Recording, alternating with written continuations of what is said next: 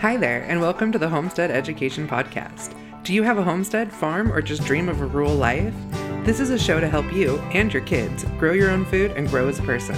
I'm your host, Cody Hanner. I'm a homesteader, homeschool mama six, and small town enthusiast. I was raised by an old school rancher and blessed by the grace of God to have been exposed to so much of what rural life has to offer. Join me every week to talk about homesteading, homeschooling, and growth with a homestead education. Hi, I hope everybody had a Merry Christmas. Um, I know I did. So, welcome back. And I just want to remind you that it, you can get all of my homestead science books on my website for a new way of teaching agriculture in today's youth and aspiring homesteaders by focusing on small scale farming and self sufficiency. If you are a school or co op and need invoicing, please feel, feel free to reach out to me directly. I think I say please peel every time. So, I'm human. Anyways, um, so our homestead updates. Uh, let's see here. On December 23rd, we had our last calf, a little heifer, and the kids actually not only got to see it, but caught it on video. So that's super fun for them. We've had, I don't know, several calves born here on the homestead, and it's the first time they've gotten to see it. So that was really exciting for them. And um, once I can get my iPad to sync to my computer, I will get that video up for you guys. um, my husband moved around some pigs this weekend and um, we kind of sort them by weight to make sure everybody's eating um, the appropriate amount because you know every once in a while we'll get one in a litter that's smaller. And so we'll kick it down to be eating with a um, smaller group. So it's not continuing to get kicked out of the feed. But oh man these pigs look amazing. They are our first litter of the pay as you grow pay, pay as you grow pigs which means that in usually people buy pigs as whole or halves. We also sell retail cuts, and I've talked about this a few times, but people usually either buy whole or halves, which market whole and half pigs are going for quite a bit these days. Plus, there's still a butcher fee that goes along with it that's about $300 for a whole hog, um, on top of the about 800 for a whole hog. Um, so, I mean, that works out to less than 750 a pound, which averaged out is an amazing price, especially for homegrown, non-GMO um, raised pigs. So, anyways, that is still a big price tag for a lot of people. So, we started the pay as you grow program, which is where you pay a monthly fee from the time you put your deposit down until the butcher date that you choose that we have pigs available for. So it could be as low as $100 a month. It could be, you know, as high as a couple hundred dollars a month, depending on um, your butcher date. but it just makes things a little bit more affordable. Um, so you aren't having to either try to save up that money or just pay it all in advance. And these pigs look great. So if you live anywhere in the Pacific Northwest, um, we can look in, you can contact us and look into getting on our list. We also sell uh, 4-H pigs, feeder piglets, and then of course we do the whole hogs, half hogs, and retail cuts. So feel free and reach out. Uh, we are starting our piglet spring piglet wait list, so go ahead and get on that one. Uh, we've been building our website for the homestead, which will have our store and all of our products. Some of them are shippable, some of them are not because they're meat and stuff. We, we eventually hope to have direct consumer meat sales online, but as of right now, it's all either off the homestead or delivery in our local area. Um, we've been using Small Town and Rural, which is a um, semi-local, like to North Idaho area website designing company, and they help walk us through all the steps. I mean, I've designed my own website, but I definitely wanted the option to have somebody helping me. Um, you know, just there, there's a lot on my plate, and this one I'm kind of doing like my team doesn't work on the homestead stuff and things like that. So um, I've been doing that one on my own and using small town and rural has been a lot of fun. So if you get a chance to check them out, also our website is hannerhomestead.com. It's about halfway done. Feel free and check it out. Maybe, you know, give me some input on that one. That'd be awesome. Um, so our next big things is we want to do a soft opening of the store um, around March. So for that, we need to have a clear cut fridge and freezer and at least one of our signs made up. So that's our goal. Of course, we have um, a lot of pig sales coming up. So hopefully I can budget those things in and I'm really excited. Now, my survival course wanted to have it out last week, but goodness, Christmas, you know? so it will be done this week and it is so fun. It is 15 lessons that'll be perfect as an extras course or for a co op or an after school type program. There's tons of hands on activities, additional resources, fun facts. Go ahead and hop on the waitlist, the homestead education.com forward slash survival and you'll be the first to know when it's ready and you can um probably get a be the first one to get discounts as well, or you'll get the biggest discounts uh, being on the wait list already. So, topic for this week is, hmm, I guess I didn't write it. I guess I didn't name it. Anyways, it's um New Year on the homestead, I guess. So this week is probably one of my favorite weeks of the year. And that's not just because of Christmas, although I love Christmas, um, but because this week is it's peaceful. It, it's it's weird. It has like a peaceful calm um that comes like in that week between christmas and new year's. And this is the week that i plan and set my tone for the whole year. Um i guess it's kind of like a new year's resolution but it's not in the same way. I generally have a feel for how my previous year went and how i want my next year to go. Um this is where I set my goals, envision my new year, and kind of put everything into place for a fresh start. Like I actually look forward to this week every year where everything's quiet and I can just sort my whole brain. Um, now a lot of people have been setting a word instead of a resolution, like you know, I'm growth for this year. And I really like that because if you mess up, you can always circle back and get back on the wagon and not feel like a failure. Like, you know, I wanted to focus on growth and I haven't been focusing on my growth. So I'm going to make sure I start again on Monday or, you know, rather than, um, you know, when you set like, I'm going to lose 20 pounds and you don't lose 20 pounds and you feel really like you failed. So basically, it's there's a feeling or a purpose that you want for your year. And in the past, I've used intentional, I've used personal growth. And this year's a little different. I, I don't know that I found the perfect word for it.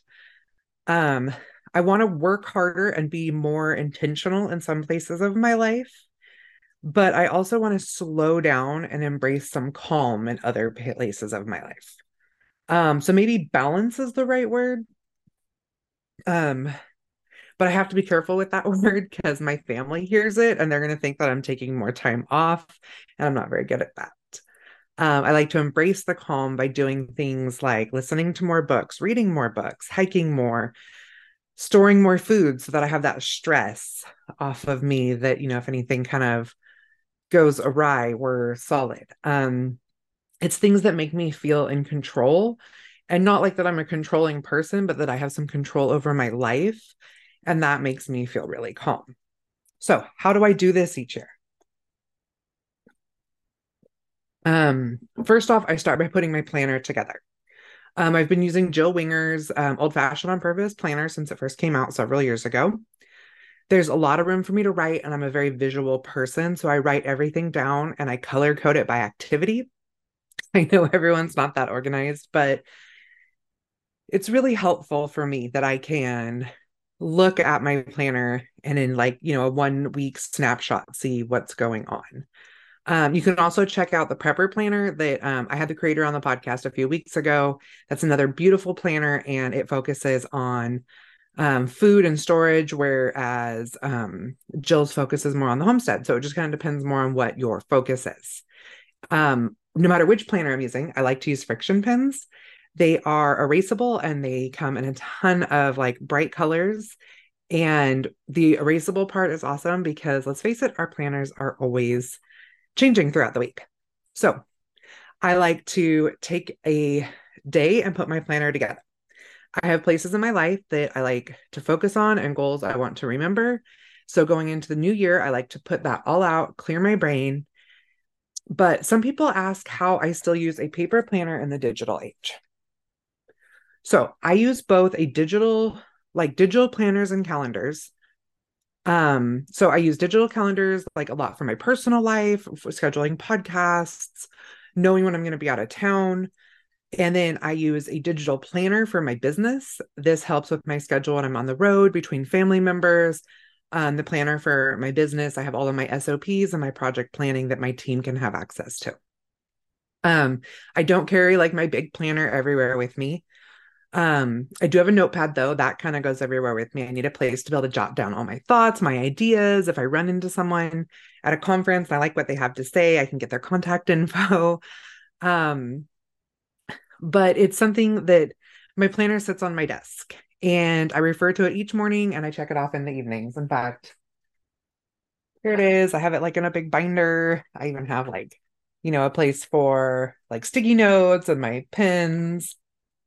Um, anyways, that is it just it sits here on my desk most of the time, maybe like my chair in the living room if I'm working out there. Um, and then like I refer to it in the morning and then I check it off in the evenings. Like it's not something like it's not a working thing that I'm using all day long.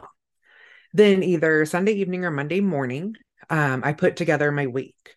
I check my phone calendar, my um, digital and physical notepads, my emails, my screenshots, and then everything goes into my planner for the week. So if I have a bunch of podcast guests I need to contact, they all go into my digital task manager. Um, so both myself and my team can have access to everything. Then I write in my paper planner that I have podcast guests to contact. And this might sound redundant to some, but for me at a glance, I can see in my planner in the morning like what I need to do and not feel overwhelmed with all the details of like the contact information, the follow up dates, the topic ideas. That's all in my digital planner. And, you know, I mean, I have links to like their contacts and stuff. Like it's really great like that. But for my paper planner, I can just glance at it and go, okay, I need to take a half hour today and work on that schedule. And that helps me kind of just block my time. Um, then each morning I refer to my planner so I know what I'm doing for the day. Throughout the week, I take notes on my phone, my notepad, I take screenshots, I schedule doctor's appointments, etc. And then on Mondays, I fill out my week. Now, this is how I plan my home life, my business, my homestead. Um, I'll explain, you know, some of the stuff I do with my homestead next. If you'd like help setting up some of these programs for your homestead business, I do offer business coaching sessions that can help give you some clarity and direction in your startup or existing homestead business. I'll link that in the show notes, but no, I have uh, 20 years experience working in business, primarily business consulting type work. I also have my degrees in um, business management, accounting, and animal science. Um, so this is something I do. I've done it for a lot of years. I've been coaching for the last year. Um, it's been a little different because I'm used to coaching on the farm and helping people get set up with their paperwork, but I've really been loving the um, online coaching as well. So be sure and check that out. See if that's something that's right for you, and I might be able to help give you a jump start in your homestead direction. Now, planning my homestead for the year. So I always start with my seeds because I like to order early. I take inventory of what seeds I have left and I make a list of what I need to order. I order most of my seeds through True Leaf Market. Um, there's a link in the show notes um, that gives you free shipping on orders over $75. What I like is they have really clear information on how to start all of their seeds and have many e guides that you can download and even print. Um, for their heritage seeds, they also give a little bit of the seeds like story and history. So I think that's super fun. Um, then I pop over to garden.org to confirm my seed start dates and my region. I make um, a sheet to hang out in my mudroom, which is where I do all my seed starting. And then I also plug all that information into my planner by week so that I can remind myself, like, hey, I need to start my bean seeds this week. Um, it makes everything a little bit easier. And this year I'm going to be starting things a little bit earlier because I want to have some larger, hardier plants for our store's grand opening in the spring. But that is going to make it even more where I want it in my planner because I'll forget. I always I have these like dates in my head, like, you know, tomatoes have to be done by my mom's birthday. Um, this week I'm this year I'm doing it a couple weeks early, so I need to just have um that done. Like I need to have those dates written down in a place where I'm going to see it outside of what I normally have in my head. Um, so then I also plug in the dates for like due dates for my pigs, when I need to rebreed pigs, um, order dates for new chicks, and goals for new endeavors. This year, I'm going to be a little tighter on my dates so that I can post when products will be available in our store. So that's really important for our customers and follow through. Next is uh, resetting our homeschool. I like to take a day, usually after the first of the year, to have a little chat with the kids about how, how everything is going for them. If they don't love a curriculum, we do a veto. Now, I've talked about my vetoes before, but that's where every year, if there's one thing that we don't like, we veto it. And then we pick something new. And that makes it where a lot of times we're changing out two or three curriculums in January from like, you know, previous years of kicking one out. And it makes it where it kind of just refreshes the year for us. Um, especially my older kids, I have them pick their own curriculum. So I want them to have that follow through throughout the year. And um, so, you know, kind of having to finish everything except for like one where we just say, hey, this doesn't work for any of us, like learning that flexibility, but also follow through at the same time. So that's when we pick our vetoes. Um, then we choose our spring semester curriculums for anything that they followed up in the fall semesters from like previous years of doing vetoes. Um, I go through some of their work to see if there's anything I need to address, and then I take some notes for their transcripts. Um, my kids also have a homestead project they do every year. And we take some notes to talk about and to plan this. Some of it I might have done with my homestead planning already. Um, last year, my five year old wanted to be in charge of meat birds. So I put him his like plan for that into our schedule. Um, this year, I think that my 15 year old is going to 15 year old daughter is going to be all about food prep. She's been talking a lot about and doing some research. Um, plus, money's been a little tight this winter. So her goal was to plan like all of our meals without the grocery store. She has been doing a great job and seems how we had some stuff on stock and we just done some butchering. It was, you know, kind of easy for her, but it, you know, it really made her stretch her ideas, get creative. Her favorite so far has been homemade cheese crackers.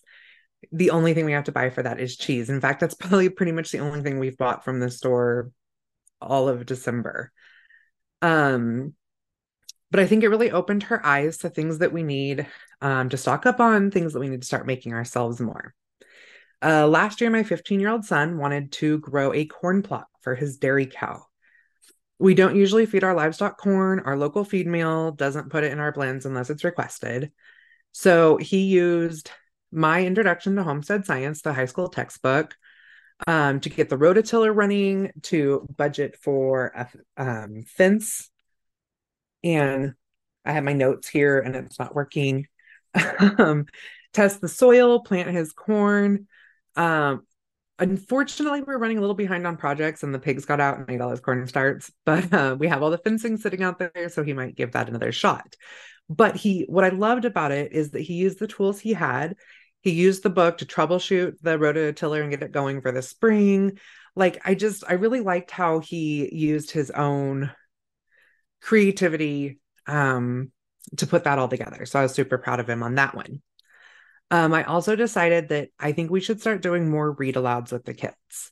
I don't feel like my teens have been choosing enough quality literature, and my littles are just getting to reading age. So having that read out loud helps them recognize more words. We really enjoy audiobooks on our road trips together, but I also feel like in the evenings we need some electronic breaks. So we started with Little House on the Prairie, and I only allow drawing or handcrafts while they're listening. My husband isn't the hugest fan of this rule, but he's getting a little better about it. Um, him and I are also talking about waiting until the littles go to bed and then reading some more adult level books for ourselves and for the teens. And um, we'll be starting with the Four Agreements. I read this book um, every year at the beginning of the year. Um, I'll link in the show notes, but um, it's about not accepting what society has told us we have to do.